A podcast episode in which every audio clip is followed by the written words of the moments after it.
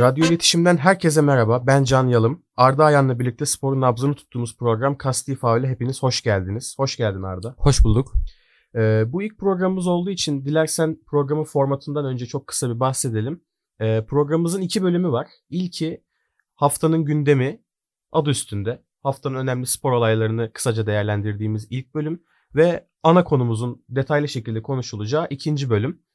Ee, istersen hiç zaman kaybetmeden haftanın gündemiyle başlayalım programa. Başlayalım.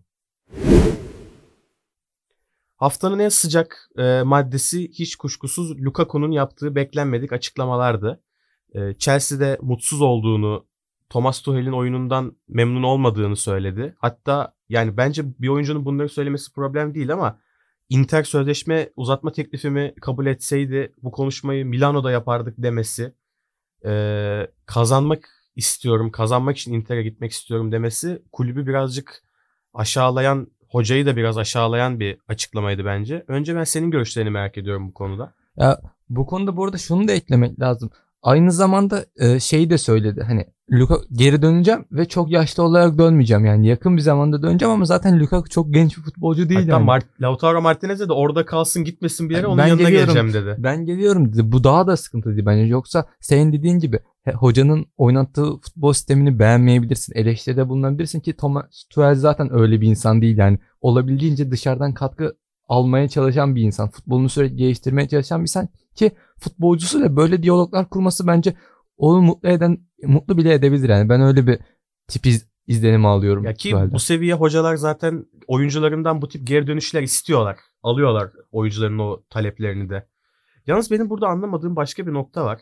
Bence en eleştirilesi kısım bu. Kazanmak istiyorum deyip gitmekten bahsettiği yer Inzaghi. Inzaghi'nin yanı. Ve şimdi 2022 yılında futbolun şu anda bulunduğu yere baktığımız zaman bir oyuncu Thomas Tuchel'le mi kazanmak konusunda daha iddialı olur yoksa Inzaghi ile mi? Ya yani gelecek bize neler gösterir bilmiyorum ama şu anda bu sorunun cevabı kuşkusuz Thomas Tuchel bence. Sonuçta son Şampiyonlar Ligi şampiyonundan bahsediyoruz. Ya, Öyle ama ben burada şunu düşünüyorum. Romelu Lukaku'nun İngiltere'deki United macerası, orada yaşadıkları Inter'e bildiğin yaka paça yollanması, onu birazcık İtalya'daki e, rahatlığı ve yaşadığı mutluluğu her şeyin önünde tuttuğunu düşünüyorum ben bu yüzden.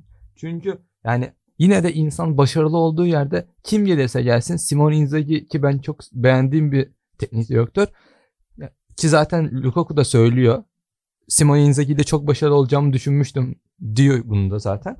Ben yine de seçilebilecek bir opsiyon olduğunu düşünüyorum yani. Chelsea'de kalmaktansa Simone Inzaghi ile beraber ya da Chelsea'ye dönmektense Simone Inzaghi ile beraber yeni bir meydan okuma gelebilirdi yani. Kulağa Yani mantıklı geliyor. Bu olmayacak bir şey de beni burada anlamadığım nokta cümlenin birazcık sertliği. Yani Inzaghi şu anda kazanma konusunda Thomas Tuchel'le karşılaştırmanın çok mümkün olduğu bir adam değil. Ha şu bakımdan bir şöyle düşünmüş olabilir Lukaku. Yani şu an Chelsea'nin bulunduğu noktaya bak. Çok uzun bir süredir üst üste puan kayıpları ol- alıyor. Ee, kendi liginde liderin 11 puan gerisine düşmüş durumda. Öte yandan Inter'e bakıyorsun. İtalya liginin lideri. Ama İtalya liginde Manchester City ve Liverpool gibi bir rakibi yok Inter'in. Yani bu ligde şu anda Chelsea'nin bu noktada olması inanılmaz bir sürpriz mi? City'den 10, 11 puan fark yemesi. Değil. Bence değil. Çünkü dünyanın en iyi ligini 3-4 yıldır domine eden iki takımdan bahsediyoruz ve bu onların seviyesine ulaşmanın kolay olmayacağını Lukaku bilmiyor olamaz. Ben şahsen bir futbol sever olarak Liverpool ve Manchester City'nin çıtayı koyduğu yer düşünülürse Chelsea'de bu çıtaya ulaşmanın Inter'de Inzaghi ile bir şeyleri başarmaktan daha önemli bir hedef olabileceğini düşünüyorum. Dediğim gibi ben bu konuda biraz daha hani hoca değil ya da oyun sistemi değil. Biraz daha kulübü Lukaku'nun seçtiğini düşünüyorum. Yani Inter'deki mutluluğunu aradığını düşünüyorum. Yani çünkü hoca konusu bence çok farklı bir yani çok o kadar detay bir konu diye düşünüyorum. Sen Bir de dersin bilmiyorum. En temel rahatsızlıklarından biri kulüp de bundan çok rahatsız oldu. Ya bir oyuncunun bir kulüpte mutsuz olması ya da bir hoca ile mutsuz olması çok alışılmadık bir şey değil. Ama bunu belirtirken kulübü zan altında bırakmamak gerekiyor. Lukaku'nun yaptığı biraz oydu. Lukaku'nun yaptığı birazcık sanki ben Chelsea'de zorla tutuluyorum. Hiç istemeyerek buraya geldim. Burada kalmayı sevmiyorum. Ocak ayında dönmek istiyorum gibi minvalinde bir açıklamaya itti insana. Öyle düşünmeye itti yani. Ama dün e, özür de diledi ve Liverpool maçında kadro dışı kalmıştı. Tekrardan sence tekrardan yakın zamanda şimdi bir Tottenham maçı var önlerinde. FA Cup yarı final ilk maçı ve devamında ligde oynayacakları maçlarda sence eskisi gibi direkt olarak ilk 11'e yazılır mı Lukaku yoksa bu cezalandırma süreci devam eder Yani mi? zaten öncesinde de bir kesik yenmi yemişti yani Lukaku. Bu açıklamalarından sonra ben yine oynamaya devam edeceğini sanmıyorum. Oynamayacağını düşünüyorum. İlla ki tabii ki sonradan girecektir veya ya da Lig Kupası maçına belki başlayabilir ilk 11'de ama ben ileri vadede de uzun vadede de çok başarılı olacağını sanmıyorum. Yani en azından belki mesela önümüzdeki hafta gol atacak ama herhangi bir kötü performansta ya da form grafiğinin aşağıya doğru düştüğü bir performansta bence bu açıklamalar yine yüz su üstüne çıkabilir ya, yani. Taraftara da kendini Ya affettirmesi biraz zor gözüküyor. Taraftar da şimdilik affetse bile mesela atıyor affetmiş olabilirler ama herhangi bir kötü performansta bence direkt akıllara bu açıklama gelecek. E, Lukaku'nun yarattığı krizden belki daha da büyük bir kriz de e, İngiltere'nin başka bir büyük kentinde var. Manchester'da var. Manchester United'ın Ralf Rangnick göreve geldikten sonra e, belli bir yükseliş kaydedeceğini pek çok kişi öngörüyordu. Nitekim çok iyi sonuçlar almadı, çok da kötü sonuçlar da almadı. Ki Ralf Rangnick kendine özgü oyun planı olan bir hoca olduğu için zaten bunun bir e, sihirli değnek gibi bir anda takıma sirayet etmeyeceğini belli bir süre istediğini herkes e, öngörüyordu. Hatta belki bu sezon olarak gösteriliyor o süreç. Rangnick'in ihtiyacı olan süreç. Ama ligde son oynadıkları Wolverhampton maçı yani ben çok uzun bir süredir yani Liverpool maçını belki de katmamak gerekiyor. Çünkü koltuğu sallanan bir Solskjaer vardı ve islim üstünde bir Liverpool vardı. Çok doğaldı oradaki dominasyon ama belki top 6 takımları haricindeki takımlardan birinin Manchester United'ı Old Trafford'da bu kadar çaresiz bıraktığını görmemiştim. İlk yarıda 14 şut çektiler Manchester United kalesine ve bağıra bağıra kazandı Wolverhampton United deplasmanında. Ya ki biliyorsun Wolverhampton'ın oynadığı futbol yani yaklaşık 2-3 senedir bu böyle. Genel olarak futbol severlerin çok fazla sevmediği bir oyun tarzı. Ona rağmen son derece keyif alınan bir Wolverhampton vardı yani maçı izlediğinizde. Bir de şöyle bir şey var. Manchester United'la alakalı şunu söylemek istiyorum. Ralf Ragnick'in geçmişine baktığımızda inanılmaz başarılı bir teknik direktör ya da spor adamı ya da yönetici diyebiliriz. Ama Manchester United gibi kaotik bir ortama gelmiş ve hoca olarak geliyor. Yani geçici antrenör şu anda ama sonuçta şimdilik bu takımın teknik direktörü diyebiliriz. Ondan önce Leipzig gibi her şeyin belli yerli yerinde olduğu bir yapıdaydı. Orada çok başarılı oldu. Ki zaten Schalke'de Hoffenheim'de çok önemli Bundesliga takımlarını çalıştırdı. Ama ben burada asıl sorunun Leipzig gibi inanılmaz e, planlı bir kulüpten Manchester United gibi son derece baskı üstünde. Kaynayan kazanın içine geliyorsun. Yani Türkiye'deki Fenerbahçe gibi diye düşünebiliriz. Yani uzun süredir başarı gelmiyor. Bir çok önemli kaliteli bir oyuncu topluluğu var ama bir şekilde başarı gelmiyor. Ralf Rangnick'in bence zorlandığı kısım bu yani. Alıştığı bir ortam değil bence şu anda. Güzel bir pas attın bana. Kaliteli bir oyuncu topluluğu dedin. Bu oyuncu topluluğunun başındaki adam da kuşkusuz Ronaldo. Sen e, Solskjaer dönemini de katarak, Rangnick'in geldiğinden beri oynattığı futbola da bakarak ve Wolverhampton maçını da hesaba katarak Cristiano Ronaldo'nun doğru şekilde kullanıldığını düşünüyor musun Manchester United'da? Yani zaman zaman evet zaman zaman hayır. Mesela Jadon Sancho'lu iki yaratıcı hatta diyebiliriz yani. Mesela genelde bir forvet kimlikli bir daha yaratıcı hazırlayıcı bir oyuncu kullanıyor Ronaldo'nun etrafında. Ben direkt mesela iki yaratıcı oyuncunun olması gerektiğini düşünüyorum Ronaldo'nun yanında. Çünkü Ronaldo bulunduğu sahayı yani hangi takım olursa olsun takımında Ronaldo olduğu sürece sen mecburen ki çok da doğaldır. Ronaldo'ya oyunun planı Ronaldo'ya bağlı olacak. Yani ana opsiyonu Ronaldo olacak. Bu yüzden Ronaldo'yu olabildiğince konfor sağlayan bir oyun planı veya oyuncu seçimi gerçekleştirmen gerekiyor. Sen ne düşünüyorsun bilmiyorum. Benim şöyle bir düşüncem var. Ronaldo'nun Real Madrid'de en başarılı olduğu döneme baktığımız zaman yaratıcı oyunculardan ziyade Ronaldo ön tarafta değil de kenarda oynamayı daha çok seven bir oyuncu. Çünkü her şeye rağmen Ronaldo bir kanat oyuncusu. Saf bir pivot santrfor değil. Ve beraber alver yapabileceği, oyununu genişletebileceği bir pivot santrfor etrafında olduğu zaman Ronaldo'nun oyunu da artıyor. Ve ben Cristiano Ronaldo'dan e, iyi şekilde faydalanabilmenin formüllerinden birinin hatta en önemlisinin Cavani'yi etkin şekilde kullanmak olduğunu düşünüyorum. Manchester United'ın şu an formunu, oyuncularının durumunu düşündüğümüz zaman mesela Bruno Fernandes'siz bir oyun oynama lüksleri yok. Nitekim Bruno Fernandes girdikten sonra Wolverhampton maçında birkaç tane pozisyon yakaladılar ama yani burası Premier Lig. Bir oyuncuyu sok maçı al kadar basit hiçbir zaman değil. Öyle olsa Wolverhampton her maç Adama Traore'yi oyuna alıp bir şeyler yapardı. Yani her zaman tutmuyor bunlar.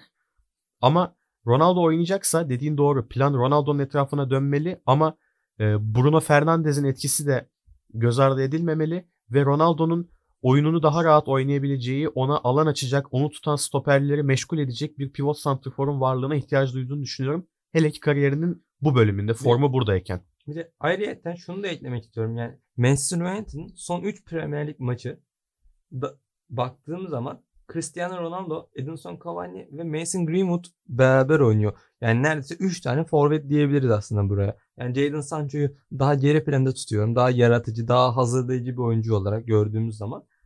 3 forvet bence çok kalabalık oluyor yani. Ronaldo'nun etrafı fazla kalabalık olduğu için orada bir kargaşa hakim. Ki orta sahaya baktığımızda Nemanja Matic ve Scott McTominay var. Yani orta sahadaki yaratıcılık çok sıkıntılı ki önde 3 tane forvet kimlikli oyuncu gördüğümüzü düşünürsek tek bir yaratıcı tek bir yaratıcı hazırlayıcı oyuncuları kalıyor. Bu da Jadon Sancho.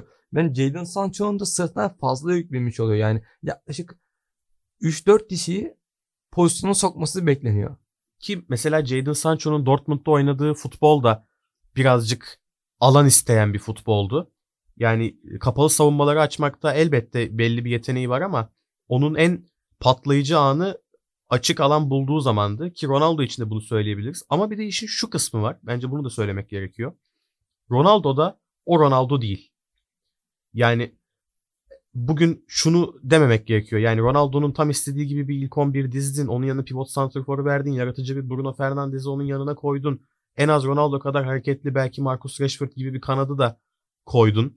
Arkasına Paul Pogba gibi sürekli Ronaldo'ya top taşıyacak müthiş pasör oyuncuyu da koydun. Ama Ronaldo'nun yine de o prime futbolun oynayacağının garantisi yok. Çünkü formu çok düşmüş durumda. Ki burada bence bir sorun da Van Bissaka. Çünkü inanılmaz savunmacı olmasına rağmen hücumda çok kısıtlı. Ayakları çok kötü evet. Hücumda çok kısıtlı bir futbolcu ve Manchester United gibi bu ligi kazanmak için oynayan bir, bir takımın bence beklerinden al, alması gereken katkı Hele çok daha fazla. Ada ki, futbolunun durumunu da düşünürsek. Ki Ronaldo gibi mesela gerektiği zaman orta da açılması gerekiyor ve Ronaldo gibi bir kafacın var yani. Ya da herhangi bir şekilde Van Bissaka'nın hücumunu ya bir şekilde geliştirilmesi gerekiyor ya da başka bir çözüm üretilmesi gerekiyor. Çünkü gerçekten bekler çok önemli yani. Ee, yani Ronaldo ile alakalı Messi'ye de bu eleştiri geliyordu. Ronaldo ve Messi'nin devri bitiyor mu soruları soruluyor ya. Bu sorular aslında bu adamların sadece gol atamamalarıyla ilgili değil. Mesela Paris Saint Germain'de şöyle bir konu konuşuluyordu. Takım 8 kişiyle savunma yapıyor. Ön üçlü gelmiyor savunmaya deniyordu. Ya Ronaldo'da da evet belki böyle bir şey yok. Savunmadan çok kez top çıkardığını görüyoruz Ronaldo'nun ama yani Cristiano Ronaldo'nun her topu dışarı vurma ve gol atamama, her ikili mücadeleyi kaybetme lüksünün hele ki taraftarın ondan beklentisi buyken bütün oyun planı onun üzerine yıkılıyorken olmadığını düşünüyorum ben. Deyip istersen buradan e, en büyük tartışmaları yapılan, hakkında en büyük tartışmaları yapılan başka bir isme gelelim. LeBron James'e gelelim. Evet. Ee, inanılmaz bir çıkış yakalamış durumda LeBron.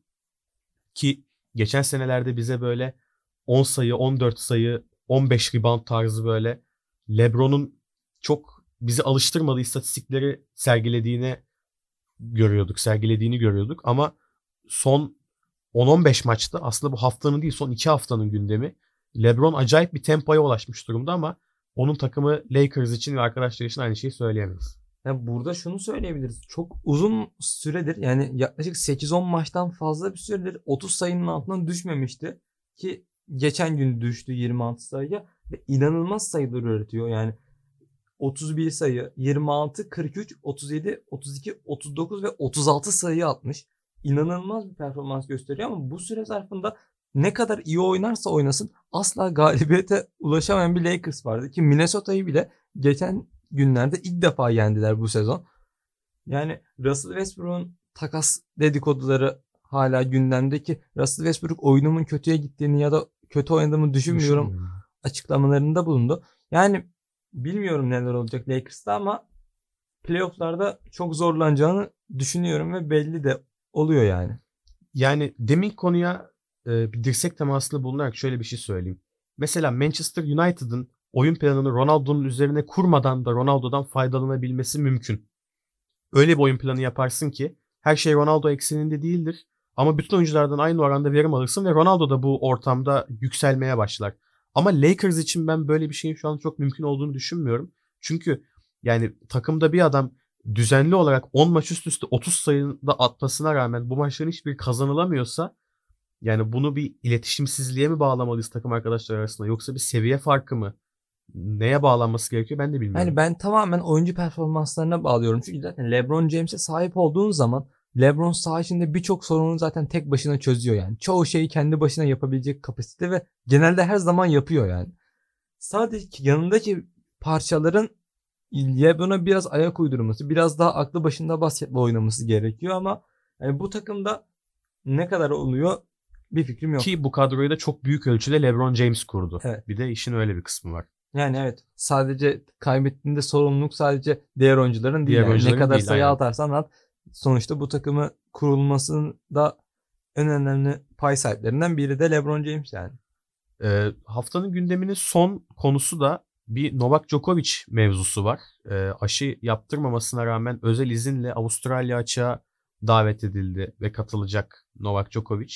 Senin düşüncelerini merak ediyorum bu konuda. Yani bu konuda spor yorum yorumu yapmaya çok fazla gerek duymuyorum aslında. Çünkü tamamen insani bir durum. Yani son derece yanlış bence. Çünkü sonuçta bir aşı diye aşı seçeneğimiz var. Ya olmama seçeneğiniz de var ama bunun sonuçlarına katlanmak zorundasınız. Yani herhangi bir turnuvanın veya herhangi bir eventin sinemaya sinemaya gitmek, maça gitmek gibi yani aşılı olanların alınmadığı bir yere aşısız bir şekilde girmek şu anda bir suç yani. Bu, bu yüzden Novak Djokovic'in de katılmaması gerektiğini düşünüyorum. En azından aşı olanlara saygı duydu. Aslında davet edilmemesi gerekiyor. Yani davet davet de edilmemesi Ama Novak gerekiyor. Djokovic olduğu için davet ediliyor. Yani eminim e, çok daha mesela dünya 50 numarası davet edilmez. Tabii. Ama Novak Djokovic gibi bir markanın üstelik Avustralya açığı son yıllarda bolca kazanmış bir markanın o turnuvada olması isteniyor. Yani Novak Djokovic kadar onu davet edenlere de bu çuvaldızı birazcık batırmak, Batırmak gerekiyor, gerekiyor. bence. İstersen bu hafta konuşacağımız ana konuya geçelim. Geçelim. Bu haftaki ana konumuz 2021 yılını geride bıraktık geçtiğimiz günlerde ve 2021 yılının e, önemli spor olaylarını kendimizce derledik ve onlar hakkında bir konuşmak istedik. İstersen e, Milwaukee Bucks'ın NBA şampiyonluğuyla başlayalım. Ben Milwaukee Bucks'ın NBA şampiyonu biraz Giannis Antetokounmpo üzerinden değerlendirmek istiyorum ben. Yani ya- bir 6-7 senelik bir periyottu yani Giannis Antetokounmpo'nun seçilmesi, ilk senesinden sonra çok büyük bir gelişim kat etmesi ve fenomen oyunculardan biri haline gelmesi. Takımıyla çok uzun süredir beraber çalışıyor. Daha önce takas dedikoduları da çıkmış geçtiğimiz sezonlarda. Ama Milwaukee ile devam edip sonunda şampiyonluğu kazanması ki Miami'ye elenmesi geçtiğimiz ilk pandemi döneminde Bubble'da evet. Bubble'da Miami'ye e- sert bir şekilde elenmesi, Bubble'da sakatlanması zordu. Ondan nasıl geri döneceğini çok merak ediyorum ama çok iyi bir şekilde döndü. Daha hırslı, daha agresif bir Antetokounmpo izledik diyebiliriz yani Bubble'dan sonra. Yani şampiyonluğu kazanması da bir hikayenin aslında tamamlanması olarak görebiliriz. Ben de Antetokounmpo dışında şöyle bir açıdan yaklaşayım. Deminki LeBron olayında söylemiştik ya e, çok ayak uyduramıyor takım arkadaşları diye. Burada da tam tersi bir durum var. Yani inanılmaz oynayan bir Giannis Antetokounmpo var ama bence kesinlikle bir parantezin Chris Middleton'a açılması lazım. Yani bu kadar güvenilir bir şutör. Ve ne zaman ihtiyaç İhtiyaç anında camı kırınız. Kesinlikle Chris Middleton yani, buna uyuyor yani. Biraz kötü oynadığı ya da herhangi bir sıkıntı yaşadığı bir maçta Chris Middleton hiçbir şekilde sorumluluktan kaçmıyor ve ne olursa olsun takımın Giannis Antetokounmpo'dan sonra en önemli oyuncusuyum bağıra bağıra bunu söylüyor yani. Mesela Bubble'da Miami'nin Milwaukee'yi durdururken yaptığı önemli şeylerden biri oydu. Ya hem Chris Middleton'ı hem Antetokounmpo'yu durdurmak çok kolay bir şey değil. Ama ikisinden birini durdur- durdurduğunuz zaman oyun otomatik olarak diğeri ekseninde dönmeye başlıyor. Ve e, Antetokounmpo'yu durdurduğu maçlarda Middleton atıyordu ama Middleton bir sabit şutör olduğu için e, kaliteli bir alan savunmasıyla Middleton'ı durdurma ihtimaliniz birazcık var. Ve Middleton'ın önünü keserek Miami o eşleşmede Milwaukee'yi durdurmayı başarmıştı. Ama finallerde de bütün playoff turunda da Antetokounmpo'ya çok iyi eşlik ettiğini düşünüyorum ve e, çok tahmin edilebilir final serileri izliyorduk NBA'in neredeyse son 10 yılında. Sezonun ortasından belliydi finallerin kimle kimin arasında geçeceği. Çok büyük sürprizler yaşanmıyordu ama e, güzel bir final ve ilginç bir eşleşmeydi bence. E, bir de şu kısma da dikkat çekmek gerekiyor. Son 4 takım NBA'de kendi konferanslarının finaline kalan son 4 takım içinde ki bunlar e, Los Angeles Clippers, Phoenix Suns, Milwaukee Bucks Atlanta Hawks şampiyonluğu olmayan iki takım var. E, Atlanta Hawks'ın 1958'de, Milwaukee'nin de 1971'de şampiyonu var. Yani NBA'de çok uzun süredir e, o noktalarda görmeye alışkın olmadığımız takımlar kalmışlardı son dörde. Bence bu bakımdan da geçen senenin geçen sene özel bir seneydi. Özel bir seneydi. Aynı zamanda yani Phoenix Suns'ın da bu uzun yıllardır gelen başarısız bir hmm, başarısız bir yapılanmanın son derece başarılı olmaya başladığını hani o meyvelerini vermeye başladığını ki biraz hatta geç bile vermiş olabilir yani. Daha önce çünkü belki de 2-3 sene önce bekliyorlardı artık hani playoff'lar buralarda olmayı. Biraz geç oldu ama dediğin gibi geçtiğimiz playoff senesi çok özel bir seneydi. Ki bu sene gümbür gümbür geliyor Phoenix Suns. Yani e, yarım bıraktığı işi tamamlayacakmış gibi bir havada var. Ama tabii ne olur bilinmez. Ama tabii burada Sezon çok uzun. Golden State Warriors gerçeğiyle ya, tabii ki. geri dönmüş durumda yani. Ama yani çok düzenli. NBA'in şu anda en düzenli basketbol oynayan takımı desek Phoenix Suns için bence yanlış olmaz. bir Chris Paul gerçeği Chris Paul yani orkestra İnanın- şefi gibi yönetiyor takımı. inanılmaz bir tecrübe ve hala çok üst seviyede oynuyor. Ee, 2021 yılının bir önemli spor olayı da 2021 yılında oynanan Euro 2020. Pandemi nedeniyle bir sene geç oynanan Euro 2020. Sen Euro 2020'den e, beklediğin e, verimi aldın mı? Yani ben beklediğim verimi aldım. Ben bayağı keyif aldığımı düşünüyorum. Çünkü hatta beklediğimden bile iyi geçti diyebilirim. İtalya, İngiltere, Almanya hatta çok keyif aldığım bir turnuva oldu. İşte dediğimiz gibi tek hayal kırıklığı Türkiye'nin hiçbir varlık gösterememesi. Çok kötü bir futbol oynanması. Bunu söyleyebilirim. Eksi 8 averajla e, sıfır çekerek turnuvaya veda etmesi. Benim e, turnuvaya dair bir başka hayal kırıklığım da aslında İngiltere. Hani final oynamasına rağmen nasıl hayal kırıklığı? Oynadığı futbol bakımından. Gareth Southgate, yani Premier Ligi e, yakından takip edenler bilirler bunu. Gareth Southgate her hafta bir takımın maçına mutlaka gidiyor. İngiltere'nin neresinde olursa olsun ve sürekli e, takip ediyor takımları, takımlardaki İngiliz oyuncuları. Yani İngiltere halkı Gareth Southgate'i sadece milli aralarda görmüyor. Sürekli sahada çalışmaya devam eden bir kişi ve e, baktığınız zaman İngiltere'nin kadrosuna yani Mason Mount'udur, Raheem Sterling'idir, Jack Grealish'idir. Yani uçmasını bekliyordum ben bu ön tarafın özellikle ön tarafın. Harry Kane ön tarafta. Yani İngiltere ligi bir de dünyanın en tempolu liglerinden biri. Avrupa'nın en tempolu ligi belki de. Ve bu tempoyu yaratan çok kilit oyuncular var ellerinde. O ligin temelini oluşturan oyunculardan kurulu bir kadro. O ligin dinamiklerine çok hakim bir hoca. Sürekli gidip geliyor, maçlarını seyrediyor, notlar alıyor, analizler yapıyor. Ben İngiltere'nin sadece final maçı değil, İtalya maçı değil. Yani grupta oynadığı çok rahat maçlardı da yani 1-0, 0-0 böyle skorlar alan, çok durağan futbol oynayan bir yapısı olmasını hiç beklemiyordum açıkçası. Oynattığı futbol bakımından İngiltere beni hayal kırıklığına uğratmıştı turnuvada. Bu arada Macaristan'a bir parantez açabiliriz. Portekiz, Almanya çok önemli takımların olduğu bir gruptan hem çok iyi futbol oynayarak hem de herkese keyif vererek ki Macaristan tribünlerinin tamamen dolu olması da burada önemli bir etmendir. Çok keyifli bir turnuvaydı. Macaristan'ın daha da iyi olacağını düşünüyorum bu arada. Önümüzdeki turnuvalarda ya da elemelerde çok daha zorlu bir rakip olacağını düşünüyorum. Türkiye'nin Dünya Kupası'nda peki e, Euro 2020'deki felaketi unutturacak bir performans sergileyebileceğini düşünüyor musun? Ha, unutturu bence unutturamayacak asla. Çünkü çok büyük beklentilerle giden bir Türkiye vardı. Fransa şampiyonu oyuncularımız vardı. Ki Melih Demiral, Çağlar gibi isimler de vardı. Ama çok kötü bir turnuva. Bence ne olursa olsun bundan sonra hangi turnuvaya katılırsak katılalım Euro 2020'yi hatırlayacağımızı düşünüyorum. Kötü bir hatıra olarak Kötü hafızalarımızda hatıra kalacak yani. Ee, ülkemizden bahsetmişken ülkemizin ligi açısından da 2021 sezonu çok aslında uzun yıllardır görmediğimiz bir tabloya sahip oluyordu. Çünkü İstanbul'un 3 büyük takımı son haftaya kadar şampiyonluk için savaştılar ve şampiyon Beşiktaş oldu. O sezonu da sen şöyle bir kısa bir değerlendirelim istersen. Yani ben benim hatırladığım ya da izlediğim çok uzun süre izlediğim dönemden beri en keyif aldığım sezon oldu diyebiliriz. Yani neredeyse bütün maçları izledim ki o dönemde zaten hepimiz evdeydik. Onun da bence çok büyük çok büyük bir katkısı oldu.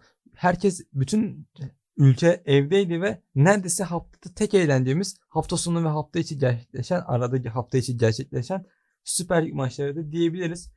Hakkını da verildi bence. Son haftaya kadar sürdü ki biraz Beşiktaş'ın da inanılmaz E, bunda Beşiktaş'ın da etkisi var son haftaya kadar sürmesinin. etkisi var. Son 5 haftada yaptıkları gerçekten inanılmazdı. Galatasaray'ın, Fenerbahçe'nin hatta Trabzonspor'un bile bir ara yaklaştığını görüyoruz yani. Ki Sivas ve Hatay, Sivas Hatay, Karagümrük gibi renkler de vardı ligde. Son derece başarılı geçtiğini düşünüyorum ki küme düşme yarışında da çok eğlenceliydi diyebiliriz. Ankara gücünün inanılmaz puanlar topladığı Evet, bir haftadan Hikmet sonra Karaman'la. asla yani son 5-6 haftada 0-1 puan alması yetiyordu ve son 5-6 maçta 1 puan bile alamadı Ankara gücü ve küme düşmüş bulundu. Ya ben şöyle bir şey söylemek istiyorum. Yani başka takımı tutanlar e, bu açıklamayı çok beğenmeyecek olabilirler ama ya sporun marka değeri açısından marka oyunculara ve marka takımlara her zaman ihtiyacı var ülkelerin ve Türkiye Ligi'nin o bildiğimiz heyecanını yaratması için bu üç büyük takıma ihtiyacı var her zaman. Bu sezon onun için unutulmaz bir sezondu. Yani e, Galatasaray ile Beşiktaş'ın inanılmaz yakın çok ufak farkla şampiyonluk arasında gidip gelmesi Fenerbahçe'nin Sivas maçını kazansa şu an kim bilir ne konuşuyorduk. Emre Belözoğlu'nun gelmesi ve son yani geldiği gibi Kariyerinde kaybettiği tek maçın şampiyonluğa mal olması. ki son maçta mesela Göztepe gol attığında Galatasaray bir ara lider duruma yükselmişti. Yani gerçekten Galatasaray şampiyon oluyordu. So- Ve mesela şöyle de ilginç bir durum var. Eğer Fenerbahçe Sivas maçını kazansaydı Serdar Aziz'in 90 artı 6'da attığı o yukarı doğru yükselen o saçma sapan kafa vuruşuyla gelen gol inanılmaz bir şampiyonluk golü olacaktı. Bu arada Galatasaray yeni Malatyaspor maçında Adem Büyük'ün çok güzel bir gol atması ki o sezonda yeni Malatyaspor'a geri dönmüştü. Ki Galatasaray'ın da çok sevdiği bir futbolcu.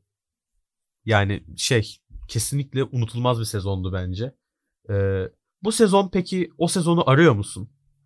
Yani ben biraz arıyorum açıkçası. Ama tabii bundan Trabzonspor'un arayı ta, ta- komple açmasından kaynaklanan bir durum değil. Yani genel olarak biraz taraftarların alışmıştım aslında ben tribünlerin boş olmasına. Geçen sene tamamen evde geçirip sürekli Süper Lig maçları izlemeye. Bu sene biraz daha hem zaman ayıramadığımız şeyler oluyor. Mesela bir, bir iki maç kaçabiliyor. Hem öyle hem de üç büyük takımın oynadığı futbola göre geçen sene çok daha güzeldi diyebiliriz. Ki Karagümrük'teki Farioli'nin mesela görevden ayrılması bir- bir- birçok değişiklik de oldu geçen seneye göre. Geçen seneyi arıyorum diyebilirim. Yani arıyoruz ama tabii e, bu senenin geçen seneki kadar inanılmaz bir şampiyonluk yarışına en azından şu ana kadar sahne olmamasının suçlusu tabii ki de Trabzonspor değil. Değil. Bu üç büyük takımın oynadığı kötü plansız futbol. E zaten geçen seneyi son ana kadar iddialı götürmüş 3 büyük takım 4. 7. ve 10. sıradaysa e, bunu değerlendirmek ve yukarı çıkmakta Trabzonspor'un göreviydi ve ben bu sezon bunu çok başarılı şekilde devam ettirdiklerini düşünüyorum. Ee, 2021 yılının spor olaylarına baktığımızda bence e, üzerine en konuşulası, en unutulmaz, en özel anda son çeyreğinde geldi diyebiliriz. Unutulmaz Formula 1 sezonuydu. Ee, ya ben çok uzun zaman çocukluğumdan beri Formula 1 seyrediyorum. Hakikaten 2012 o inanılmaz Brezilya'daki 2012 finalinden sonra ben böyle bir sezon görmedim. Gerçekten görmedim. Sen önce ne düşünüyorsun? Sana bırakayım sözü. Nasıl bir sezondu sence? Yani ben açıkçası itiraf etmek gerekirse bu sene de çok rahatlıkla Lewis Hamilton'ın şampiyon olacağını düşünenlerden biriydim ki biraz da Lewis Hamilton'ı daha çok sevmemde kaynaklı olabilir bu düşüncem. Ama Max Max Verstappen'in yani bir yerde şampiyonluğu alacağı belliydi. Bu adamın her bir şampiyonluğu olacaktı yakın bir zamanda. Belki bir, bu sezonda o. Belki bir sonraki sezonda. Ama alacağı belliydi. Ne zaman alacağı belli değildi ve nasıl alacağı belli değildi. Son yarışta kaybetmişken son turda son yarışın son turuna denk gelmesi inanılmazdı. Ve Formula 1'in o renkli hali yani mesela çok fazla başka bir sürücünün senin yarışını çok fazlasıyla etkileyebilmesi durumu bu son yarışta yaşandı ve Lewis Hamilton şampiyonluğu almışken bir anda kaybetmiş buldu. Yani öyle bir sezondu ki hangisi kazansa e, diğeri için insanlar üzülecekti belki de. Sezonun büyük bölümünde e, araçlar arasında çok büyük bir farklılık yoktu. Araçlar birbirine çok yakındı ve Hamilton ve Verstappen'in ikili olarak ilk iki sırada diğer gridin geri kalanından hep ayrıldığını görüyorduk. 15-20 saniye farklarla ayrıldığını görüyorduk. Çok nadiren Bottas veya Perez onlara eşlik edebiliyordu. Ama işin bir de şöyle bir kısmı var. Formula 1'in son yıllarda görmeye alışkın olduğu şampiyonluk yarışlarından çok daha agresif bir sezondu. Yani Formula 1 en son yakın şampiyonluk mücadelesi gördüğünde 2017-2018 civarlarıydı. Sebastian Vettel Ferrari ile bir kafa tutmaya çalışıyordu Mercedes'e. Ve baktığımız zaman 2017 sezonuna 2018 sezonuna e, kazaları yok. Birbirlerine çarpmaları yok. Tek çarpmaları var o da Vettel'in Hamilton'a sinirlenerek bilerek çarptığı bir durum var. Güvenlik aracı arkasında 2017 Azerbaycan'da ama yarış üzerinde e, kapışırlarken birbirlerine çok hiçbir zaman temas etmemiş bir ikili. Ama işin içine Verstappen girdiği zaman e, Verstappen'in gridin en agresif pilotlarından biri olduğunu biliyoruz ama bunun ben bu kadar sezona sirayet edeceğini tahmin etmemiştim açıkçası. Bunu hem yarışta yarış esnasında gördük bu arada hem de sürücülerin, pilotların röportajlarında, söyleşilerinde de o agresifliği, o kanlarındaki kaynayan kanı sonuna kadar hissedebiliyorduk. Çünkü çok agresif açıklamalar da yapılıyordu yani bu sezon. Ee, ama bunda şunun etkileri var. Ee, Verstappen zaten kariyerinde ilk kez şampiyon ol, olma durumuna gelmiş. Raddesine İlk defa gelmiş. bu kadar yaklaştı İlk defa bu kadar yakın. Onun için onun gergin olmaması saçma olur zaten. Ama öte yandan Hamilton'da hiç beklemediğimiz kadar agresif ve heyecanlı diyebiliriz ama yani. onun da hiç beklemediği kadar yakın bir sezondu bence. O Çünkü... da bu kadar fazla zorlanacağını veya son yıllarda hiç bu kadar zorlanmadığı Onu için beklemediği bir senaryo yaşandı yani diyebiliriz. Hamilton'ın yani. aldığı şampiyonluklara baktığımız zaman 2008 şampiyonluğu, ilk şampiyonluğu çok yakın bir savaş. Ama onun dışında 2014, 2015, 2017, 2018 ilk 2017 ve 2018 sezonunu biraz belki farklı yere koyabiliriz. Ferrari e, ilk yarılarda hızlıydı ve ayak uyduruyordu Mercedes'e. Ama 2019, 2020 sezonları hep Hamilton'ın rahat olduğu, garantilemese bile garantileyeceğinin belli olduğu sezonlardı. Ama bu sezonun öyle yakın gelmesi ki Hamilton bence özellikle Brezilya Grand Prix'sinde inanılmaz bir tempo yakalamış sezonun son yarışlarına doğru. Ve hani Verstappen'in büyük şansı gerçekleşmesi, e, Latifi kazası olmasa, FIA böyle bir karar vermese nitekim alıyordu da şampiyonluğu. Yani aynen dediğimiz gibi zaten almıştı ve çok güzel bir parantez açtın. Yani o sezonun önünde ilk sezonun başında ortasında süre gelen Verstappen'in galiba götürüyor ya bu sene olacak çok rahatlıkla dediğimiz anda so, sezonun son çeyreğinde Lewis Hamilton'ın tecrübesiyle arabasıyla inanılmaz de arkadan gelerek çok iyi bir performans sergiledi. Yani kupayı ikiye bölsem yarısını Verstappen yarısını Hamilton'a versem üzülmezdim. Sen ne düşünüyorsun mesela? Kupayı ortadan bölebilir miydin bu sezon? Ya ben bölemezdim açıkçası. Yani ikisi de hak ediyor ama e, böyle sezonlar bir galibi de hak ediyor yani. Bir kaybedeni hak etmiyor ama bir kazananı hak ediyor böyle sezonlar. Yani ben de ikisinin yarısını verebilirdim ama yine de Verstappen'in ilk şampiyonluğu olması ve çok bence çok büyük bir karakter gösterdi Verstappen. O yüzden yine de yarısından çok az daha fazlasını Verstappen'e veriyorum. 2022 sezonu için peki onu da konuşalım. Önümüzdeki sezon için çok bir beklentin var mı bu iki pilottan, bu iki takımdan? Yani ne olursa olsun Verstappen ve Hamilton'ın Red Bull ve Mercedes'in rekabetini 200 sene daha göreceğiz beraber ama ben burada Ferrari'nin Gümbür gümbür gelen bir Ferrari var söylentilere göre. tamamen bir kapalı kuzu. Ne çıkacağını hiçbir şekilde bilmiyorum. Beni biraz heyecanlandırıyor o yüzden. Bir sonraki sezon Ferrari'nin nasıl bir geri Ki dönüş. Ferrari de çok güvenilmez bu tip konularda. Evet çok çok çok kötü bir şey de çıkabilir Aynen. ama yine de heyecanlanmamak elde değil yani. Sonuçta Ferrari. Fethel'in dediği gibi herkes Herkes bir Ferrari her- fanıdır. herkes biraz Ferrari fanıdır yani. Mesela ben o kadar fazla sempati duymam aslında yani. Ferrari Formula 1'deki en sevdiğim takım değildir.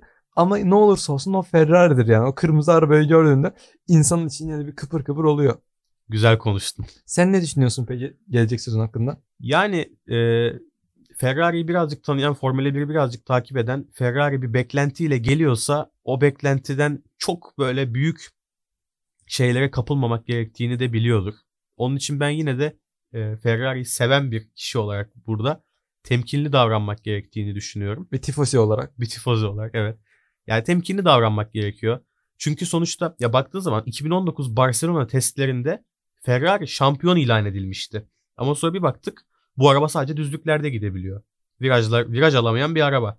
Onun için önümüzdeki sezon için daha elimizde çok bilgi yok. Erken konuşmamak gerekiyor. Ama her şeye rağmen hani dedik ya e, Türkiye Ligi'nde geçen sezonu şimdiden aramaya başladık o heyecanı, çok takımlı heyecanı diye. Bu sene de 2021 senesi de daha doğrusu yani aranacak heyecanda bir seneydi. Bu arada iki şey daha söyleyeceğim sana soracağım daha doğrusu. Mick Schumacher'in Ferrari'de deneme pilotu olduğunu gördük geçen geçtiğimiz günlerde. Bu konu hakkında ne düşünüyorsun? Bir de ayrıyeten gridin gerilerine doğru gittiğimizde se- 2022 sezonunda neler düşünüyorsun? Yani gridin gerilerinde neler düşünüyorsun? Önce ilk soruna cevap vereyim. Ee, Mick Schumacher bir gün o kırmızı arabayı kullanacak. Öyle ya da böyle. Ya bu bir gerçek. Kimin yerine gelecek, ne zaman gelecek tabii ki bilmemiz mümkün değil ama Schumacher'i Ferrari'de bir gün göreceğimizi düşünüyorum. Kesinlikle düşünüyorum bunu. Grid'in geri kalanına baktığımız zaman da e, Fernando Alonso'nun gelişinin ben Alpine çok şey kattığını düşünüyorum.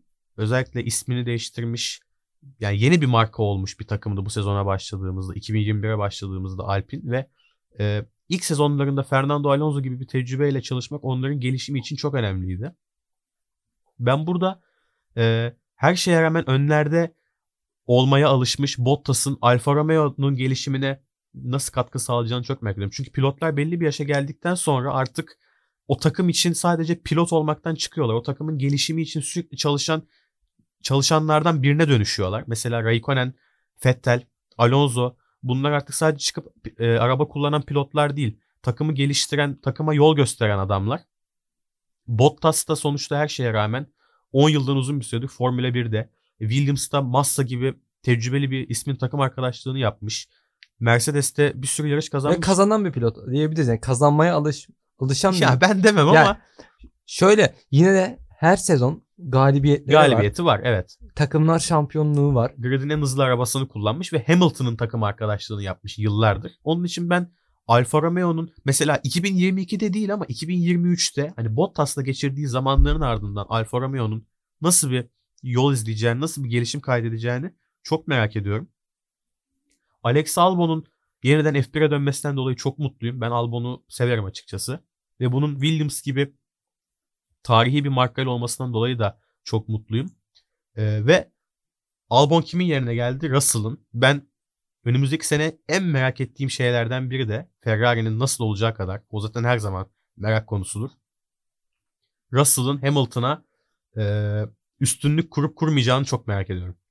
Yani geçtiğimiz se- sezonlarda görmüştük. Mercedes aracına geçtiğinde çok iyi bir yarış çıkarmıştı. Hatta dramatik bir şekilde bitmişti o yarış ama ben zorlayabileceğini düşünüyorum. Hatta zaman zaman geçebilir de yani. Bence de yani çok, saf yeteneği çok yüksek George Russell'ın. Yani Ve- o Williams'la yaptıkları. Diğerleriyle benzer veya denk ara denk arabaların neler yapabileceğini de gördük. E, bir de bir de isteğim var, beklentim değil. Sebastian Vettel'in mutlu olmasını istiyorum. Ona hepimizin Ya Aston Martin ne olur şu adama düzgün bir araba verin. Ya, en büyük arzumuz. mutluluğu hak eden bir pilot Sebastian Vettel. Umarım Aston Martin'de Vettel'i daha sık podyumda görmemize neden olacak, sebep olacak bir araba verir Peki Vettel'in eline. Haas'a ne diyorsun? Haas'a bir şey demiyorum. ha. Haas'a diyecek hiçbir şeyim yok yani. Haas'a Günter Steiner benim yerime bol bol söylesin o kelimeyi. Senin başka eklemek istediğin bir şey var mı? Hayır yok benim bak başka bir şey yok. Senin söylemek istediğin bir şey varsa alabiliriz.